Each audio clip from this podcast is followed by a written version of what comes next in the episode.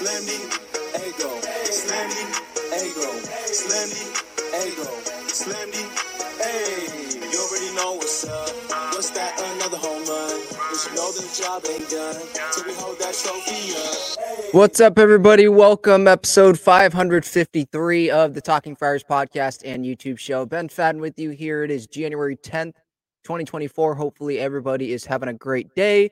For the podcast listeners, you just missed my new intro that I made, which includes a couple of great plays in Padres history, a couple great moments. So hopefully you go over to YouTube and you watch that.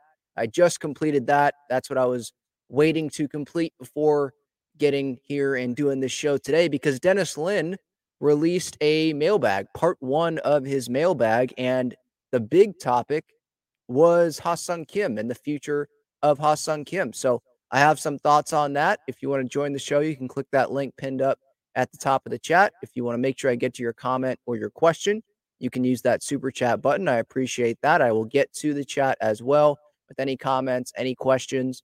But yeah, Dennis Lin of The Athletic, part one of his mailbag. And there were questions about Ha-Seong Kim, reasonable contract extension. How much would that cost? Do the Padres pretty much need to move Ha-Seong Kim? And that's the big question that I want to address here. Um, is it possible the Padres are over the first competitive balance tax threshold to start the year and then maybe they trade away pieces to get under it? Are trades going to happen? Maybe a team like the Miami Marlins seems like a good match. Cheap outfield option, Jurickson Profar, Travis Jankowski uh, is that what we're looking at? So there were different questions in here, but the main big question, which I think a lot of Padres fans have on their minds right now, and this came from Lucas F. As unpopular as it would be with Padres fans, is trading Ha-Seong Kim the best shot we have to fill all the holes that remain on the roster? And Dennis said, It seems that way. Among the team's trade candidates, Kim is the one who has drawn the most interest this offseason, and it's been widespread interest. He's nine months away from free agency, and the Padres appear unlikely to pony up the money it would take to extend him. Prospect Jackson Merrill, when he's ready, could cheaply replace Kim somewhere in the infield. And after trading pending free agents Juan Soto and Scott Barlow for several controllable assets, the Padres logically are obligated to explore a similar move with Kim whose combination of gold glove defense and affordable 2024 salary has drawn a larger field of teams than the few that seriously bid for Soto. Internally, at least, San Diego has been discussing the idea for weeks. I'm going to start with this paragraph, and then there was some more that he said about this. So, yeah, my, my thoughts on this do the Padres need to trade Kim to fill all the holes? They don't need to, but I feel like it seems like it's the best way to do it. Like to get the best players into this roster, to get the most complete roster. It's like Juan Soto. You know, a lot of fans had the viewpoint of, well, you know, he's not going to come back. It's one year. Let's maximize the value we can get back for Juan Soto and just deal with it. Isn't that what this is with Ha-Seong Kim? I get that Soto was making over $30 million, and Kim's making, I think, eight. The AAV is seven on this four year, $28 million contract they had with the Padres, and he's entering his last year. I get that it's less expensive, but he's not coming back. Like the Padres, they're not going to give him a long term contract. They're not going to give him $180 million to top Dansby Swanson's contract. Because if Kim plays good like this again, the market's just going to keep going up. It keeps going up for every player, it seems like. Look what Jung Hoo Lee just got, and he hasn't played in the big leagues. Kim would have put together back to back really valuable seasons for the Padres. And then there's going to be teams out there that are going to need guys that can play second, third, short, hit at the top of the order, can hit anywhere, has speed, team player. He'll be a popular player, I would think, on the market. So, this to me, this is like the same thing. There are guys now with Soto, there wasn't anyone that could immediately slot in and play left field. With Kim, at least you can slide Jake Cronenworth, who you have long term. You can slide him back over to second base where he provides you the most value. You have Jackson Merrill, who's coming up, and he is most comfortable in the infield, not the outfield. Or at least that's what he's been brought up to be a shortstop, second base. You can have Merrill play short. You can have Cronenworth play second. You could have Bogaerts play first. You could have Bogaerts play second. You could keep Bogaerts at short. Manny's at third. And you can have Merrill or Cronenworth play second and the other go to the outfield. And you be a, a, a Chris Taylor utility type player and be valuable that way.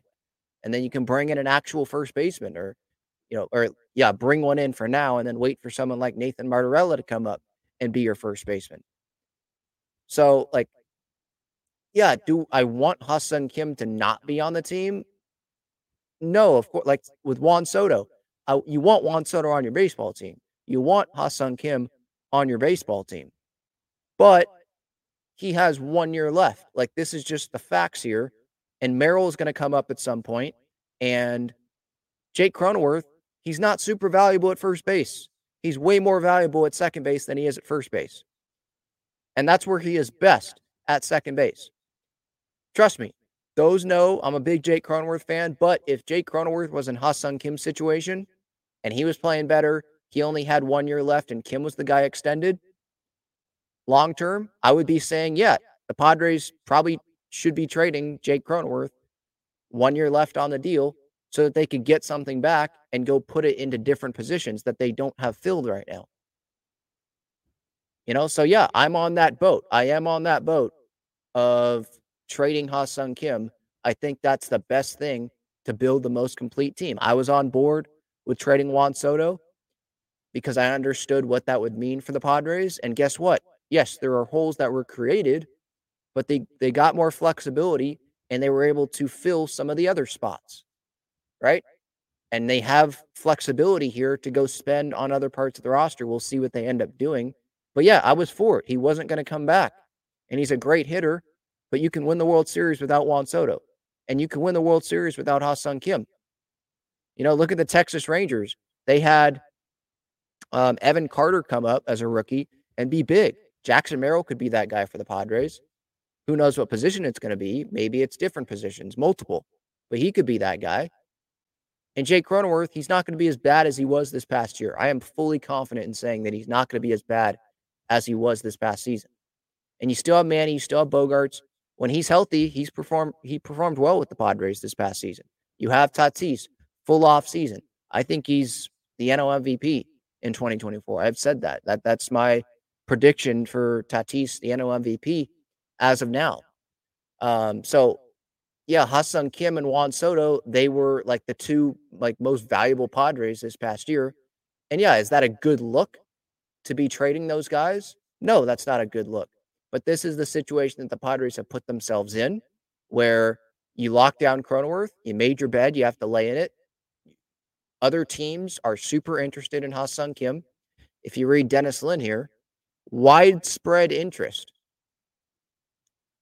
around Major League Baseball for Ha-Seong Kim. That's not what it is with Jay Cronenworth. This is the highest value that Ha-Seong Kim is at.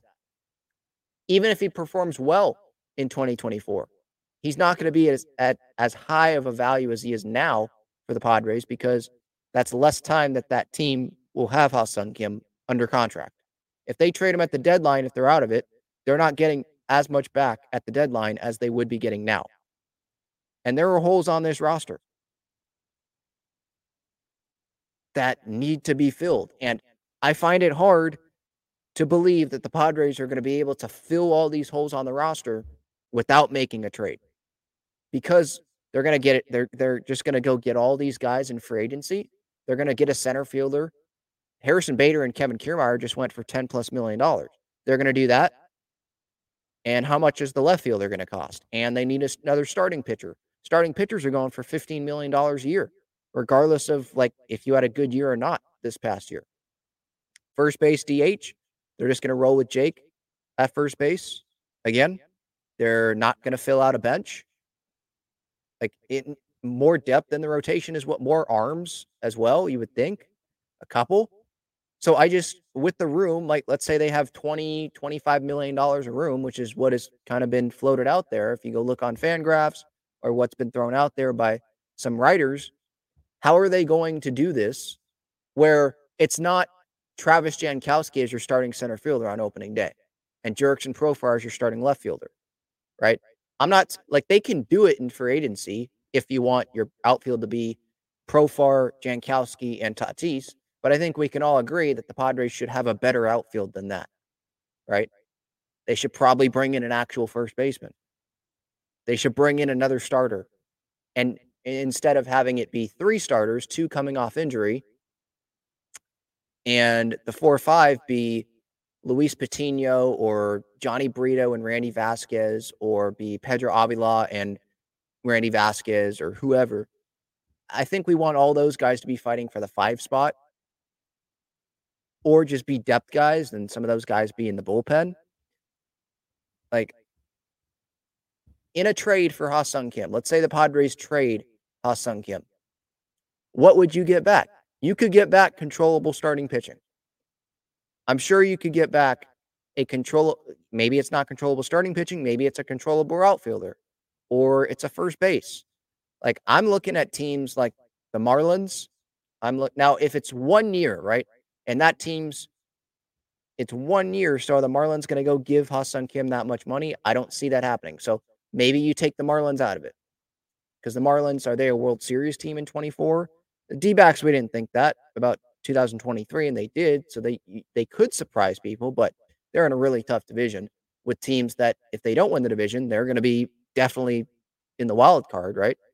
So let's say a team like the Giants, maybe they're not trying to go all in, but I, I'd probably still put them ahead of the Marlins, assuming that they'll make more moves this offseason. And we know that they would be willing to extend Ha-Seong Kim because they need someone up the middle there. They they have Marco Marco Luciano, I think, but if you read some people with the Giants, they uh, some people that cover the Giants, they don't know if he's like ready to be the shortstop every day. And if he is, they can put Ha-Seong Kim at second base, right? He could play third. Like he he's super valuable on the field. Bob Melvin knows Ha-Seong Kim, obviously. They have plenty of room to spend. Jung Hoo Lee and Ha-Seong Kim are great friends. You know, like I could see that. Now, what you what you'd say is, well, why would the Padres trade in the division with the Giants and give Ha-Seong Kim to the Giants? What are we doing? I understand that, but I don't know. I I feel like get the best package back. If the Giants is the best package, then it is. And you hope that Kim doesn't sign an extension with the Giants. You hope that he doesn't sign there long term.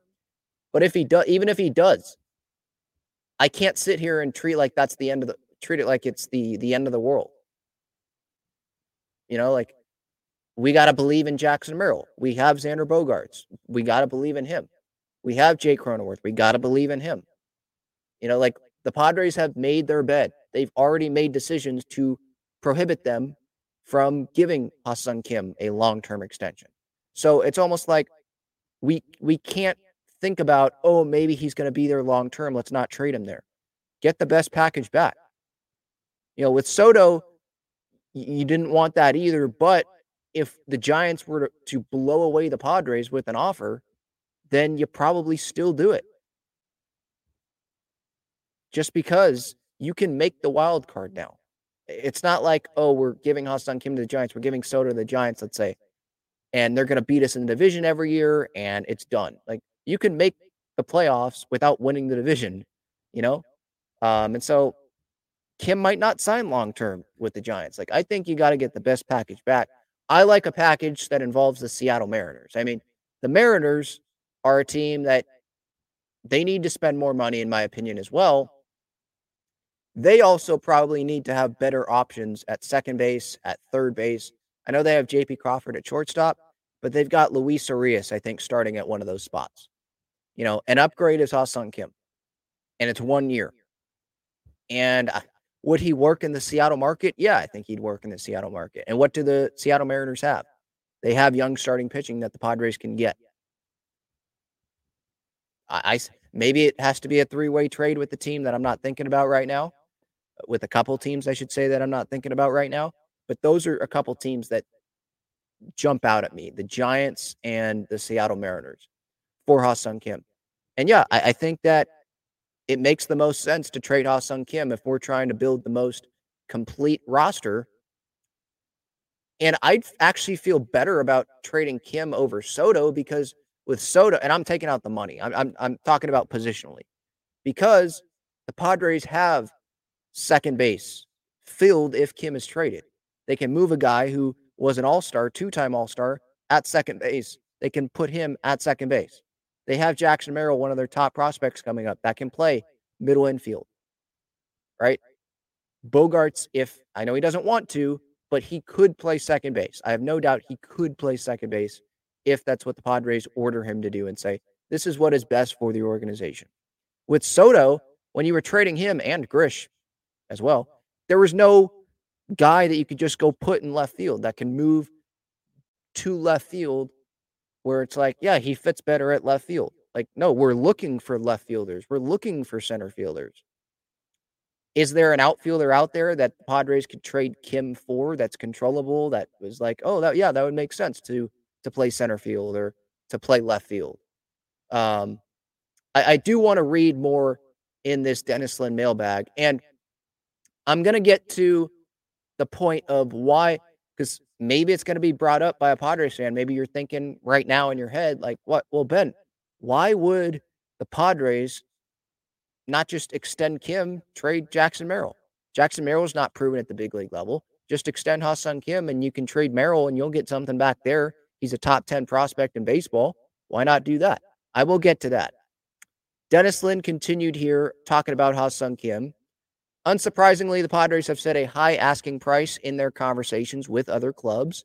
As one team official said just before the winter meetings, any potential return for Kim would need to be way above the line, which is very understandable. Like the Padres don't have to trade Ha-Seong Kim. I just feel like you could get a lot of value back, some good value back for Ha-Seong Kim, and he's not going to be here long term. That sentiment is still there. Um, a trade before Kim's scheduled March 20th homecoming to Seoul is possible, but not likely. Obviously, the Korea series is going to be there, the two games against the Dodgers, which are going to be at like 3 a.m. our time because it's at 7 o'clock p.m. Korea time. Despite the rough optics of this offseason amid a slow moving market, the same description applies in various other cities. The Padres want to be competitive in 2024, and Kim could provide major value on an $8 million salary. It's also not lost on organization decision makers that three of their most productive players last season, Soto, Snell, and Hader, were close or relatively close to free agency. And I don't does Dennis mean there that the Padres are like, maybe we shouldn't trade Kim because look at what guys on their walk year did for us this past year or close to their walk year. Look what Snell and Hader did. Look what Soto did close to the walk year. What is Kim going to do walk year? You know, motivated to get that big payday, you know, in his last year uh, in this contract. Maybe we should keep that person. Is that what he's referring to? Or is he referring to, hey, this could be appealing to other teams? Look what these other guys did in walk year. We didn't trade those guys, but we'll give you Kim walk year. He's only getting better. It's one year. It's not it's not a big salary. Maybe a team has um, depth at the position the Padres want in a trade, and they can play it that way. Hey, look, Lockyer, Ha-Seong Kim, that's someone you want on your team. Here, here you go. We can give you this gift. Maybe that's part of the Padres if they feel like they need to trade Ha-Seong Kim, part of their their pitch to other teams. Um, Dennis says, We'll see if the Padres end up seeing greater value in a trade. Preller is as creative as any general manager, but keeping Kim, finding two starting outfielders and at least one starting pitcher, and staying within a certain budget would be a challenge, no doubt. Exactly. That's where I'm like, yeah, it feels like the Padres do need to trade Kim if they want to get good return back. And those guys probably aren't making a bunch of money. Doing all this in free agency with a limited budget like this, I mean, we're not going to be able to get the impact. We're not going to get Jorge Soler and Marcus Stroman, you know, coming to the Padres. I just don't see that with how this market is. And those guys could hold out because they know that they're talented. It's not like they're the low tier guys asking for too much and then they fold and it's like, okay, I'll go back, I'll go to the Padres for one year, seven mil. No, I think those guys could hold out and those guys will get bigger deals. Um, Dennis says that for now, the Padres can't afford to maintain a high ask on Kim. Maybe spring training injuries arise for other teams, increasing the demand for a starting middle infielder. Maybe the Padres suffer their own injuries, or Merrill and other prospects don't look nearly ready in camp, which definitely could happen. Maybe Manny Machado's recovery from elbow surgery delays his return to playing third base, where Kim is a quality defender. That is something as well that might be brought up by fans that want to keep Ha-Seong Kim. What if Manny's not ready? Kim can play third.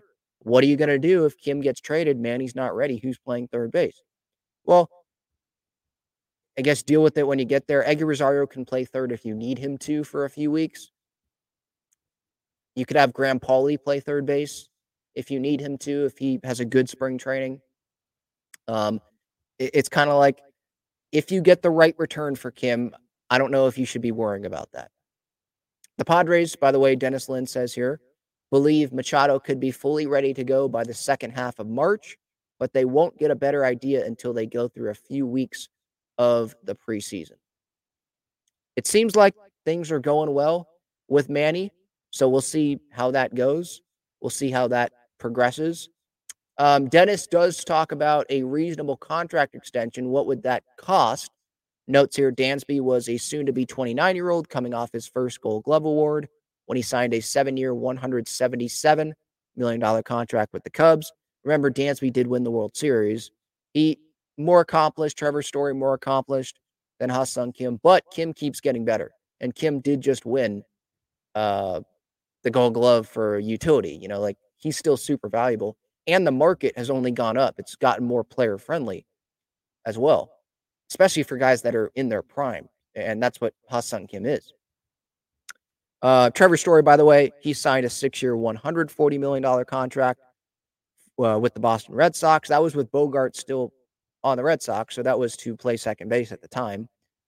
Uh, both middle infielders, talking about Story and Swanson, were considerably more accomplished than Kim, and both possess higher ceilings on offense. But these two recent free agent deals likely are at least rough templates for Kim and his agents, which, yeah, that makes sense. I mean, that's what all agents would do, right? You see eh, whether it's a starting pitcher, what did that starting pitcher get? Oh, comparable numbers, or I have better numbers. Okay, then you better not offer us less money than that. Kim, I'm sure that that's what his agent, I don't know who his agent is off the top of my head, but I'm sure that's what his agent will do with other teams. Hey, these guys got this. I keep getting my client, Ha-Seong Kim, keeps getting better. He's winning gold gloves. Maybe the Padres make the postseason and Kim can come up big.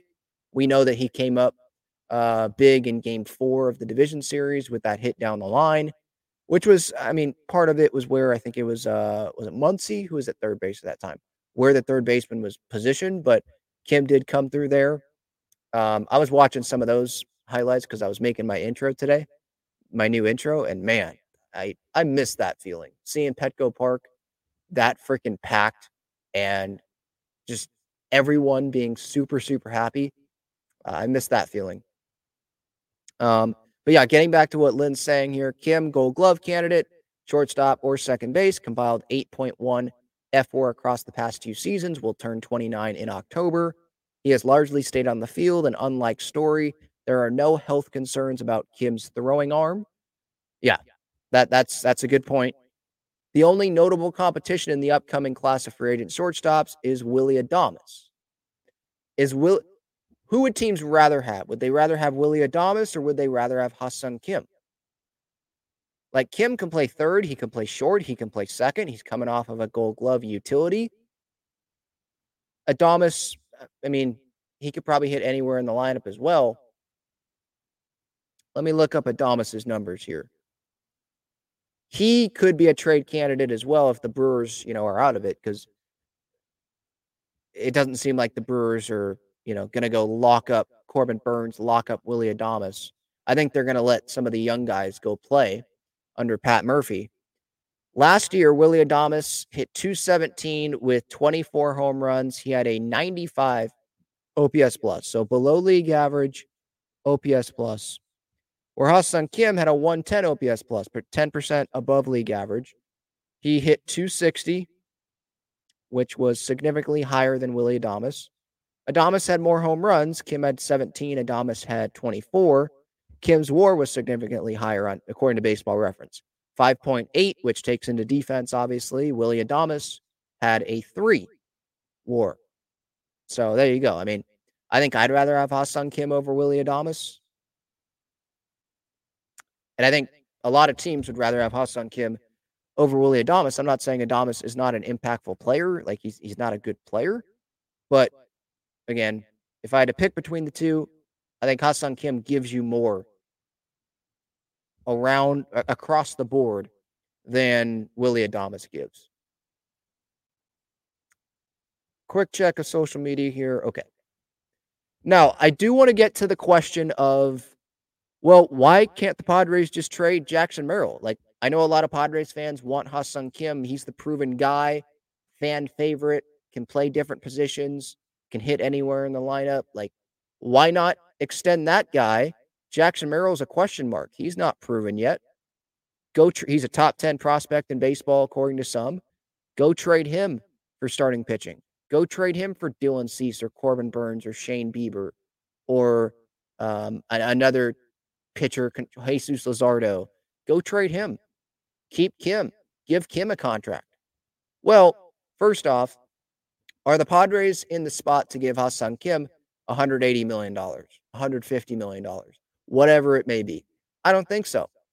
Like they've already made their bed with Cronenworth, with Bogaerts, with Manny.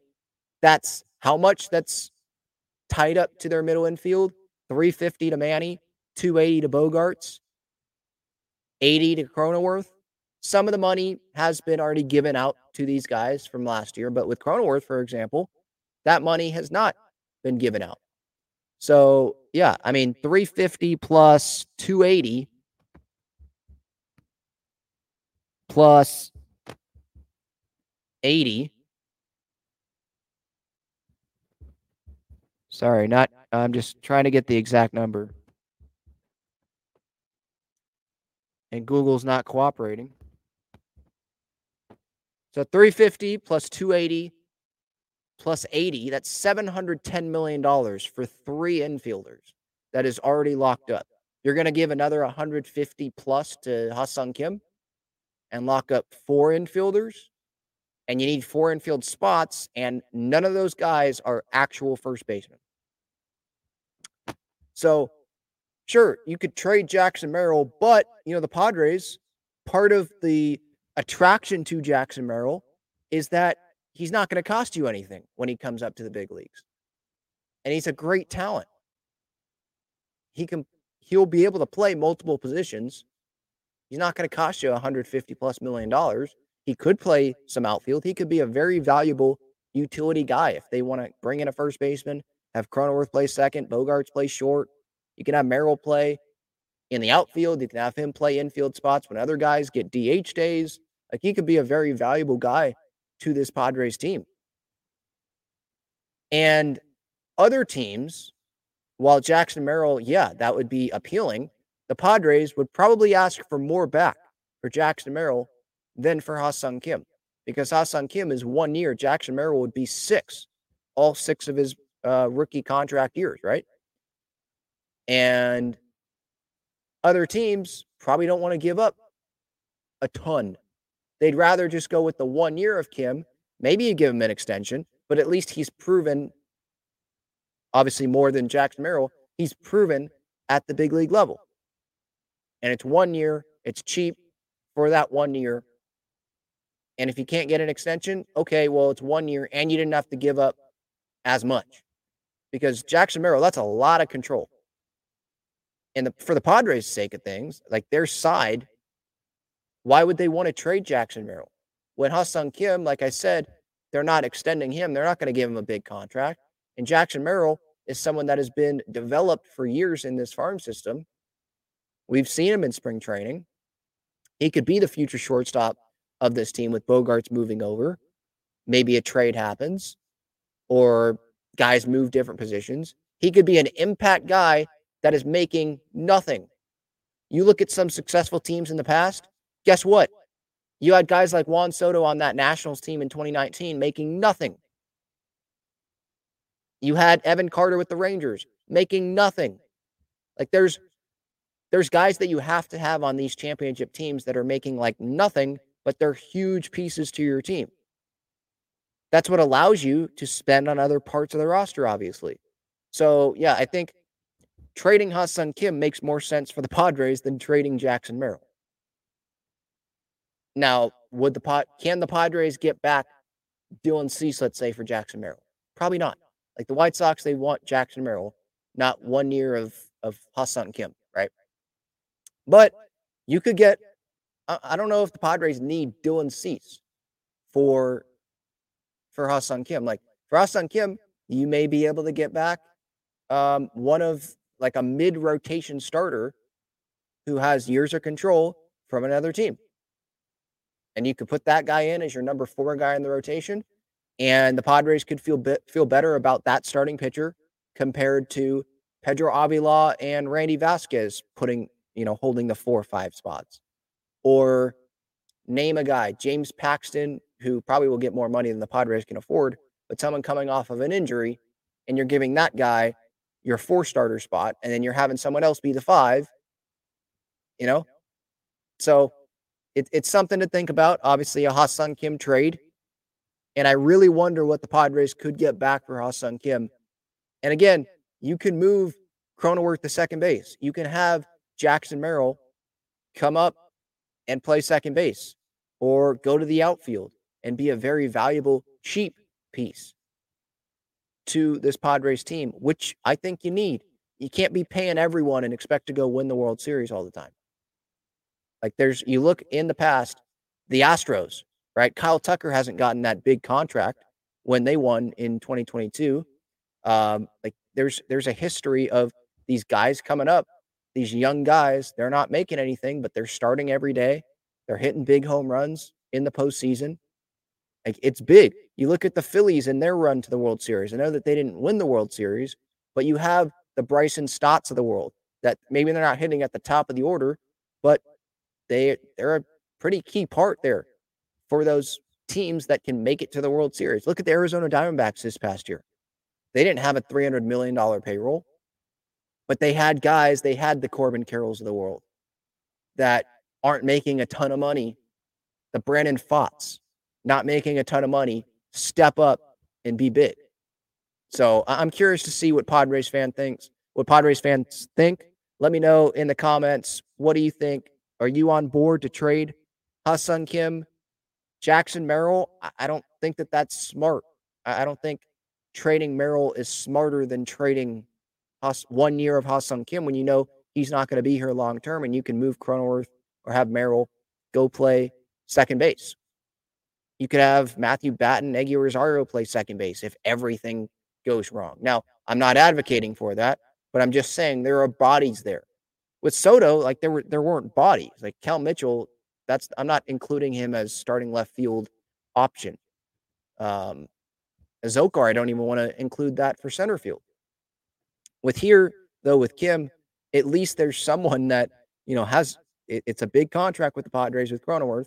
It's a top 10 prospect in baseball that could go play second. Maybe Bogaerts shifts over to second base. Like there are other options, ways to go about it. They can get guys back that can fill holes and you're getting something back just because you know that Kim's not going to be here long term. So um, let's go to John here. I see him. He wants to join the show. What's up, man? What are your thoughts on a possible Kim trade? Dennis Lin in the Athletic today, um, talking about how the Padres have been discussing internally, at least for weeks, about possibly trading Ha-Seong Kim. What are your some of your thoughts, man? Yeah, quite frankly, I think um, Padres are in a bind, um, whether we like it or not. Um, we, I mean, the payroll is very limited, and the market is really, really hot. You know, and quite frankly, I think Preller has to judge how much he's willing to spend in terms of what position he wants to fill, for, fill first and foremost. And I think that's starting pitching, quite frankly, because you know the six man rotation has worked out for us, especially out in the uh, these last couple years. Um, Ha-Seong Kim provides a lot of value, um, and I think there's a lot of teams out there that could definitely be beneficial, benefited from Ha-Seong Kim being traded. Um, and to be honest, Preller has not had a history of sticking with the farm system. I think he's always kind of traded them away in terms of like the flashy guys or the you know uh, just a really big player that's out in the free agent market or something like that. He's willing to expend the farm system um, over his tenure. I mean, it's it's been proven time and time and again that it quite hasn't worked for him. So my question is to AJ Preller is that have you learned anything? Are you going to stick with your farm system that you have rebuilt after the Soto Soto trade? Or are you willing to stick with the guys who have proven themselves um, on the field currently? Um, granted, there's still a lot of holes to fill, but and not a lot of flexibility as much anymore. Um, and I was thinking about it in terms of also the Cronenworth trade because you know that seems to be the discussion around Ha-Seong Kim as well as Cronenworth or Kim or whatever. I mean, Cronenworth is a definitely a good option to trade away, but I mean, we've already made our bed with him, so we have to kind of stick with him in, in a sense. And I don't see a lot of teams kind of jumping on the bandwagon to get that big of a contract for such no. a low. You know, it's it's it's unfortunate, but it's the truth. You know, it's the business side of everything. Is that we love Ha-Seong Kim, and I love Ha-Seong Kim, but it's the business side of it. You know. Yeah, and payroll wise, like you talk about Preller and his history of acquiring Juan Soto, trading away big prospects acquiring Josh Hader, uh, acquiring Musgrove, big, Darvish. Big splashes at the trade deadline. Yeah. Um, the payroll then was different. He had the ability to do that and add on the big salary. You had Peter Seidler as the owner, being okay with whatever salary is being added. Yeah, whatever, go for it. We'll blow through these thresholds. Who get who who cares? Um, here, he doesn't have that. So if he could choose prospect route or go acquire Dylan Cease, probably would choose Dylan Cease or Corbin Burnes, let's say, but he doesn't have that um, ability to do that. Clearly, like there yeah. is a budget here, and Peter Seidler's not here. It's Eric Kutsenda and Erik Greupner and the rest of the Seidler family that has any input. I'm not going to say names because I have no idea who actually is having like the input. Um, but like it's different. And so he probably has to change his thought, his approach, because who would you rather have as a GM, especially when you're you might be playing for your job this year. Um, some fans would say, yeah, he should have been gone years ago. But let's say he's playing for his job this year. Would you rather have? Would you rather you know bank on Jackson Merrill coming up and performing right out of the gate, his first action in the big leagues, or would you rather you know bank on Ha-Seong Kim, who has proven it and he keeps getting better every year? Like yeah, you do Ha-Seong Kim. Would you rather have Juan Soto on your team in your last year potentially or not? You'd rather have Juan Soto. But he's had to change his thought process, his approach, I think, because of some of the um, barriers, some of the restrictions that are on him. Yeah, and I, I, think I mean if you look at the last, you know, you look at the Texas Rangers as a great example, or the Astros even, um, uh, and a lot of successful teams who have kind of gone deep into the playoffs or had long term success or whatever, they always have this core group of guys that they've spent a lot of money on and that have proven themselves. But then on top of that, they have these homegrown talents that are able to, you know, mash or provide clutch plays or, you know, really, really kind of go for the team in the long term. Um, and we, as Padre fans, really haven't had that. We obviously have had that on the pitching side, but never on the hitting side. I think. I mean, you can think mm-hmm. of, you know, certain prospects that have kind of come up and you know done something, but never like someone who's like kind of like you know stuck around. You can make the case for Campusano, but yeah, I mean I think he still has more to prove uh, this coming year, especially now. I mean he definitely has to step up um, for sure. Um, but also I think that um, you know long term success we, we want to see here in the, in Padresville is uh, we want to see our homegrown talent, you know, on on the hitting side, and we want to see outfielders and you know pitch starting pitching and people who we've kind of grown up with uh, as the years have gone by. Um, i guess my ultimate question is is like what happens in 2025 too? You know are we going to continue this sort of uh, same payroll of 250 million dollars or so? Or are we is this like a retooling year where we're going to gradually go down or what's you know i'm trying to get into the head of AJ Preller and your Cosenza or whatever, and just trying to understand like what's the long term strategy. I know there's been a big change in Peter Seidler's death, unfortunately, but you know, what about the money aspect of it? You know, we have these locked up guys. Are we going to continue to spend? Are we continue to be competitive? Are we taking a year off? Like, you know, there's a lot of questions I have in terms of just the overall payroll. That, yeah, yeah, and yeah, that's a good point. In 2025, obviously, we're looking very far into the future. I feel like what they want, like their ideal thing, is you make the playoffs in 2024, you get revenue from that. Hopefully, there's something TV deal wise TV where deal, you can yeah. get money from that. And these players that are coming up in 24, we have confidence that, yep, they can perform at the big league level. That's less money that they have to spend on free agents to replace those players that don't perform at the big league level. There's not as much trades that need to happen of guys that are, you know, on one year deals left uh, because you have those prospects playing that are up now and they're rookies or they're going to be going into their second years in 25. And that allows for a big spend on someone in the rotation or that one spot. Instead of having two in the rotation, first base DH, two outfielders, like having five, six spots that they need to fill. Maybe in free agency, they only have one or two, and then they can spend the money on that. And we can actually be in the camp of some of the bigger names instead of having to be like, well, we don't know what trades they're going to make. So we have to pretty much just talk about, oh, can they spend X amount of dollars, limited money on six positions in free agency when I think trades are going to happen, but we don't know what name. It's hard to talk about trades because there's so many guys in farm systems. Um, so I'm ho- I I don't know what I'm hoping. I mean, yeah, you want the Padres to make the postseason in 24. of course. I, I year. don't want I don't want the Padres to make the postseason, get this money. The prospects, of course, I want the prospects to work out, but I don't want that to be them being like, all right, we don't have to spend money then going into 2025. These guys are working out. We can keep lowering the payroll uh, because these guys are working out. Fans keep coming up, coming to the ballpark, and everything's fine. I want them to work out and the Padres to use that money, obviously, and be like, we don't have to spend money on six positions. We can spend it on two. And now let's really go improve this team with two really good players in free agency. I think Yeah. that's what they hope ends up happening. That's what I'm hoping, obviously.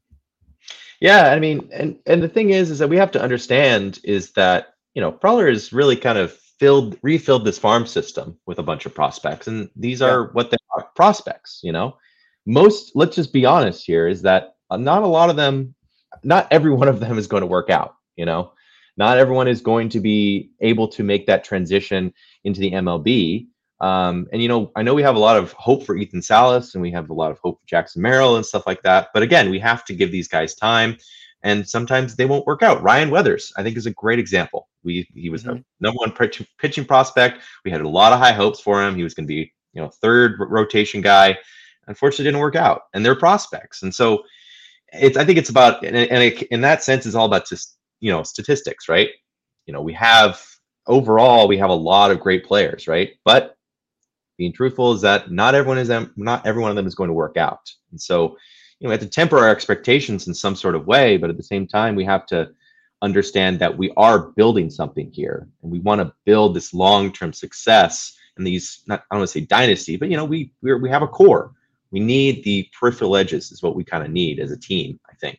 Um, and how much we're willing to spend is really up to us or really up to aj preller and you know all the ownership group but I don't know. It's it's too many questions, too many questions that I don't we don't have any answers for, and we are just left in the dark. And I imagine there's a lot of teams like that too. But when the Padres going to do a move? You know, that's a real question. Yeah, it's it's the waiting game, and then when they make a move, we're gonna be like, all right, when are they gonna make the next move?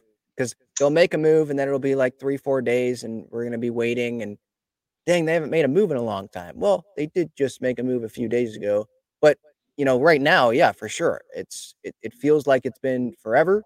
Um, their last move was what Woo-Suk Go, and Yeah. when was was that? Beginning of January. Yeah, Feels- and I think I had And I mean- the who knows? But I, I mean, I think a lot of GMs, like I think we talked about it earlier in the show, or uh, earlier, whenever last time I was on here, or whatever, is that it's a Mexican standoff right now between the GMs, the owners, and and all the players. You know, and you know the spring training is a deadline, uh, for the players, but also a deadline for GMs too, in order to fill their roster spots and with capable players to have an opening day starter starter, you know, or starting p- players, you know. So it's it's the market is interesting right now, and the Padres are in a very very difficult bind that unfortunately Ha-Seong Kim is going to alleviate some sort of the binds that we all face. Um, yeah. Where we have a loaded infield, a lot of players tied up money wise, and uh, got a lot of people hungry for an opportunity to play at the big league level. So, you know, it pains me. I love Ha-Seong Kim. yeah, pains yeah, me. I mean, we all do. Yeah, we all do. But we, we got to look at it from. I mean, you can look at it from whatever perspective you want to look at it from. You can look at it from the fan perspective, but I I feel like it's best to at least put your try to put yourselves in AJ Preller's shoes, knowing the budget and knowing how many holes there still are, and knowing the contract of Ha-Seong Kim and how unlikely it is for him to be here long term. And anyone that brings up like the Korea series, those things are going to be sold out, regardless of if Kim is there or not. It's sold out. Yeah. Ohtani's coming to Korea. The Dodgers, Padres, like there's stars that will sell the place out. It's not like Yeah. they go to Korea every year. It will be sold out. You can't make a decision or not make a decision just because oh, there's two games in in Korea. Like we gotta Yeah. we gotta look at it from a unbi uh, not not a fan perspective from from Preller's perspective. He's not going to be he does not care about the two games in Korea. Oh, I'm not going to trade Kim if I get the right package because two games in Korea.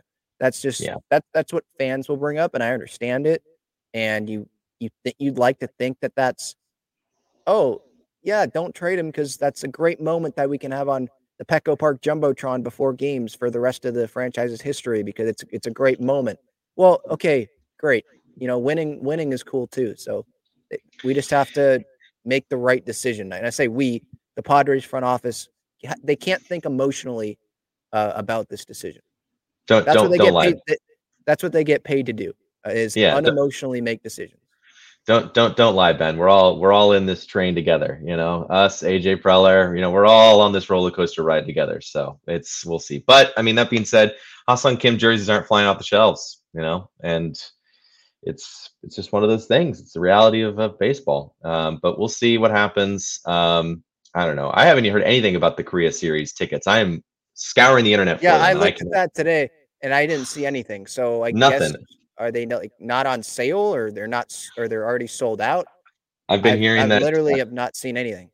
Nothing. I heard that season ticket holders are just going to get an email one day, and we'll see. Uh, we'll see. I don't know. I, I hope to go. I want to go, so we'll see. Yeah, I mean, I I, I I thought it was like an obvious thing to you know make those tickets available in December maybe for Christmas presents for fans, or I, I thought that was like obvious. The Padres, Yeah. by the way, they're releasing limited uh 20 game packages for the upper deck. I thought there was a wait list, so I don't know. Maybe if you fill out the form, it's just the wait list that you're going on to, and they're going to Yeah. pull from that. But I, I guess there's unprecedented demand, according to the Padres, for for tickets. Well, they better get in the postseason because this unprecedented demand that they're talking about isn't going to be lasting forever. I mean, we all remember those days where Petco Park was pretty empty. So, what's the plan? Yeah. That's my Yeah. question. Anyway, Yeah. All right, thank you, John. Appreciate your time have a good. Yep. as always. All right, I do want to get to the chat after this break. Check out Gaglione Bros' famous cheesesteaks and garlic fries on Friars Road. You can visit their website, gaglionebros.com, for their entire menu and enjoy their cheesesteaks and fries at Petco Park and Snapdragon Stadium as well. All right, Devin here in the chat says it makes sense, but just like the Soto trade, it hurts from a fan perspective. Yes, that is true. I love Ha-Seong Kim, but it's evidently clear he doesn't fit in the Padres' future plans, so I would trade him in order to get something. That's that's kind of the view I have. Like I'm trying to look at this from an unemotional viewpoint. I love watching Ha-Seong Kim. I love that he hustles, he doesn't give up. I mean, yeah, he's a fan favorite for a reason. That's great. He's a great player. But there's other factors in this. Caesar says Kim is our best third baseman until Manny is healthy enough.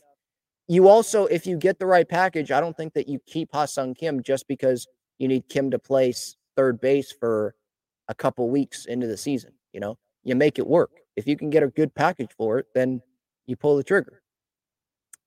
Um, Irie says, according to Kyle Glaser, I think he does base, he's Baseball America. Jackson Merrill is not ready yet. Same thing. Jim Callis told me that about uh, Jakob Marsee in center field. So, yeah, I mean, it's 2024 is like a bridge year to those prospects, is what it feels like.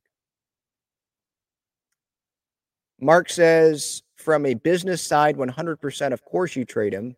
Get what you can have or get what you can from him to fill the gaps we have. I thought you were going to say from a business side, no, because he's a fan favorite and Korea series and all that. But yeah, I mean, yeah, from the Padres front office side, like AJ Preller's view, then yeah.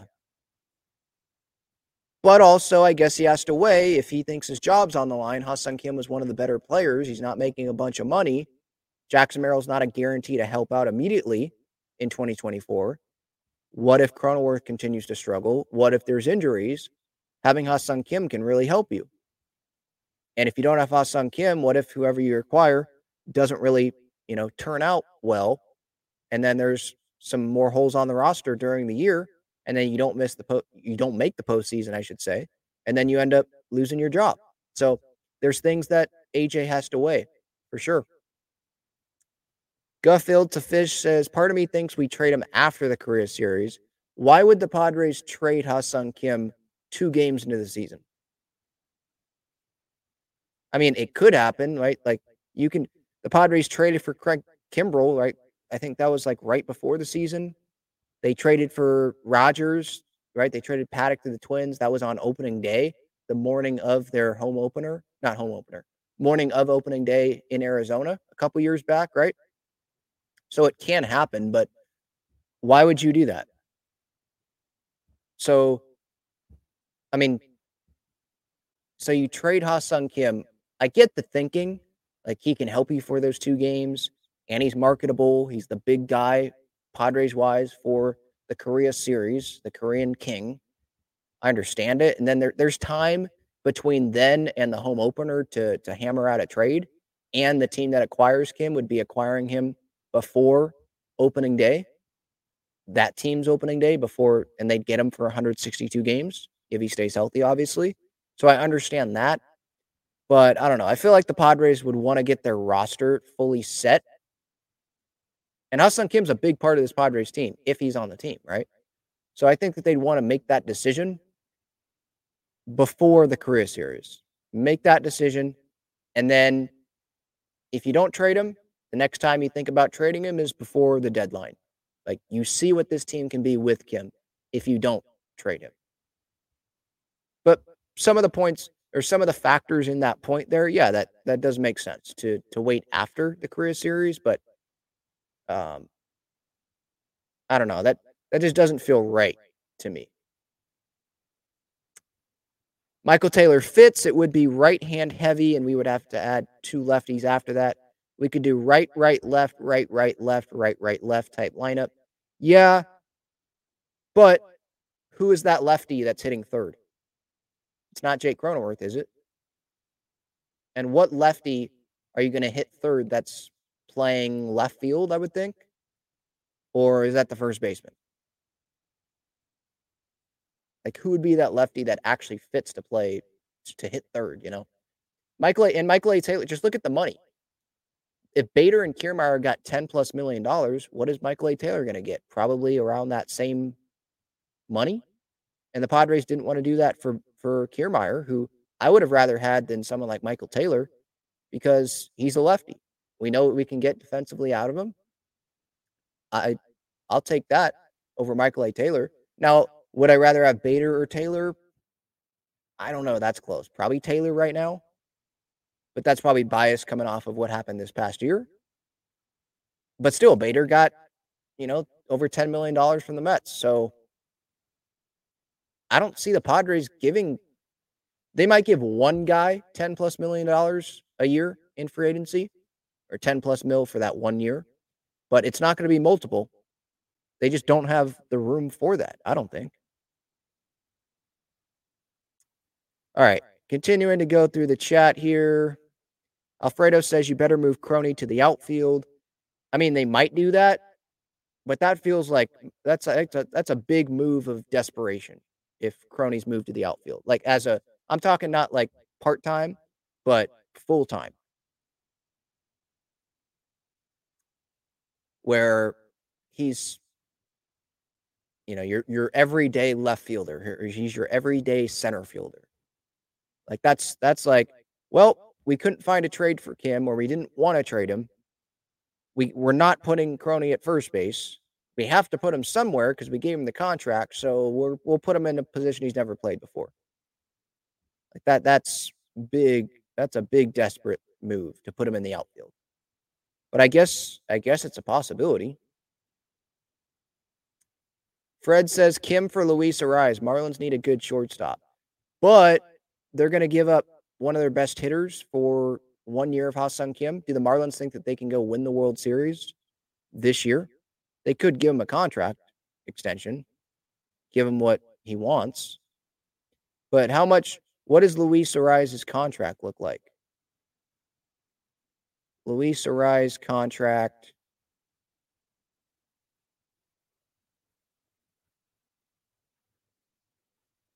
Let's see two years. And the pod, by the way, the Padres, the base salary is over $12 million. So the Padres would actually be gaining money on their payroll for Luis Arraez, who doesn't have power. Sure, it's a lefty bat and, uh, you know, hits for average, right? He'll draw comparisons in today's day to Tony Gwynn because of how, like, he doesn't, I mean, the guy's like a hit machine. But you're adding money for a guy that doesn't have power. Is he the best first baseman? Like, I'm not even, I don't even know the answer to that, to be honest. Does he profile more as like a, a DH or a second baseman? I, I mean, yeah, I'd, I'd probably do someone else.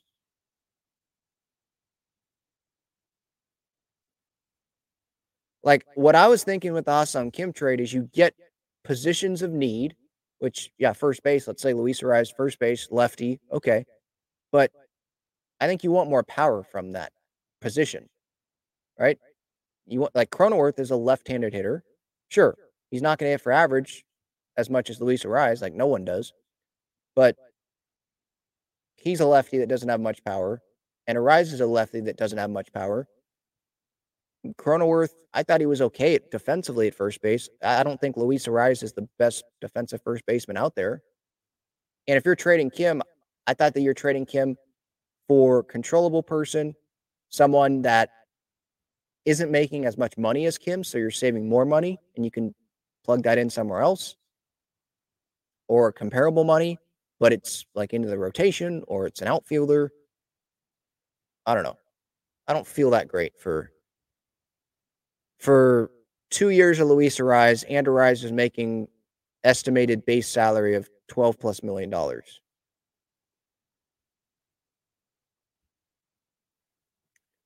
Devin says, should the Red Sox be a trade partner? I hear they're shopping Yoshida, but the Padres, that's not a good contract for the Padres. He's making $18 million a year. I think I saw Sam Levitt tweet something about that the other day.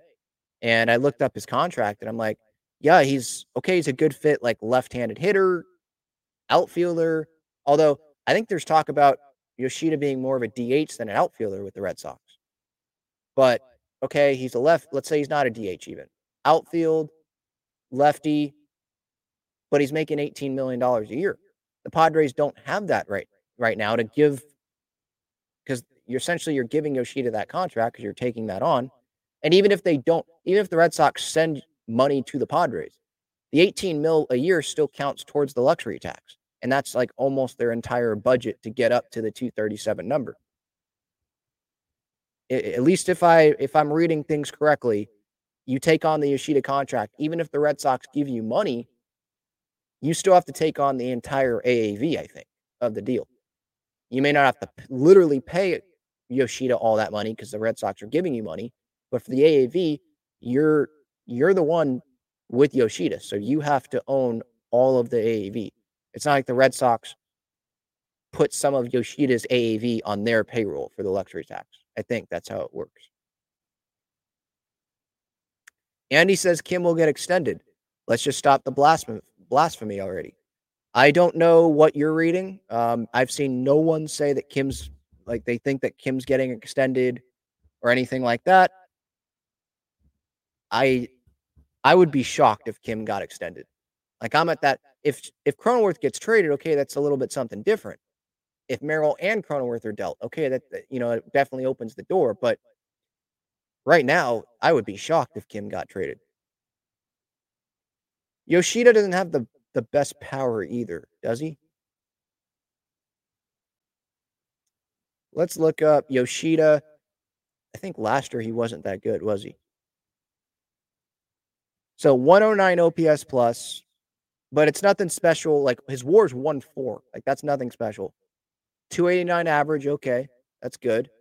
But 15 home runs. I mean, Kim hit 17, had an above average OPS plus, can play multiple positions. He's not making as much money. I know you need the outfield, so maybe you take that on, but just the contract, I think, is what doesn't make Yoshida ap- appealing to the Padres, their situation. All right, continuing through the chat, Devin says Hoskins is not an option. No way Padres will spend half their money on him. Yeah, I don't see that either. I, I think there's teams like the Cubs that will definitely be more open to spending on Rhys Hoskins than the Padres. Um, with two outfielders, why would we swap Kim for another infielder? I think you're talking about the Arraez hypothetical. Yeah, but if Arraez plays first, you can move Crony to second, back to second. You have a lefty that you bring in, someone that can hit at the top of the order, really good hit for average guy. I could see how that makes sense, but you're taking on money for Luis Arraez there and it's for two years. Money's going to increase his last year of arbitration as well next year. Um, yeah, I don't know. I mean, I like Arraez. Yeah, you sure Arraez would be great to have in the lineup, but at least my thought is okay, one year of Kim, you're trading him to get something back for him that is controllable and is less than what his contract is so you can have more flexibility to spend elsewhere, I, I think. Now, uh, what you could say with the rise is, well, you're trading Kim, yeah, and you're spending, you're choosing to spend some of the money, the Kim money, on a position elsewhere, first base. I don't know. I, I don't see Arraez happening. And the Marlins probably want a shot to try to extend Arraez. And if they're trying to win, I mean, they did make the postseason this past year. If they're trying to contend again, I'm not so sure they'd want to give up Arraez for that. You know, they have a lot of pitching. So I think I think what the Padres would be getting back is like pitching, not Luis Arraez. Why not just sign Bauer? I, I brought this comment up because I did do a video on this or a clip from my last show. You can go watch that here on this YouTube channel. I've already said no to Bauer. I've already given my thoughts on that. But it was brought up any possibility the Padres looking look at signing Trevor Bauer by Robert in Dennis Lin's athletic mailbag. And Lin said, Nothing is 100% with this team, but I have been told this is not going to happen. And I agree with that Padres viewpoint. It shouldn't happen. They need lefties in the rotation. Bauer's a righty. It's a big headache, a lot of questions, a lot of distractions. That's the last thing this Padres team needs is distractions.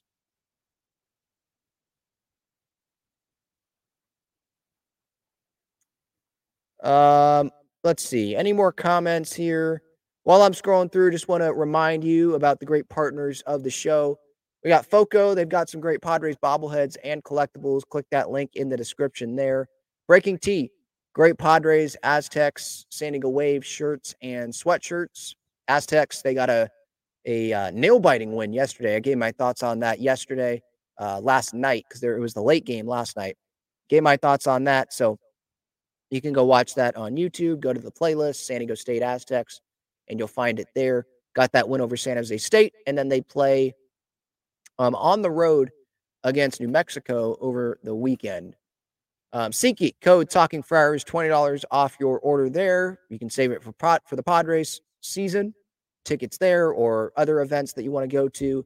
And then Underdog Fantasy. It's not baseball season, but there's a lot that you can place some picks, you can make some picks on there. Underdog Fantasy 100% deposit match up to $100. Code Talking Friars or click the link in the description for that. Um, let's see. Caesar says sign Eddie Rosario and Donovan Solano. I did not see Solano as a free agent. Interesting. If he is, he plays. Does he play first at all? Donovan Solano. What kind of year did he have this past year? Donnie Barrels. I know he was really good in 21. He was a big reason why the Giants made the postseason five home runs this past year. 110 OPS plus, 760 OPS. So it's not like blowing you away. Yeah, he is a free agent. What positions did he play this past year? Let's see.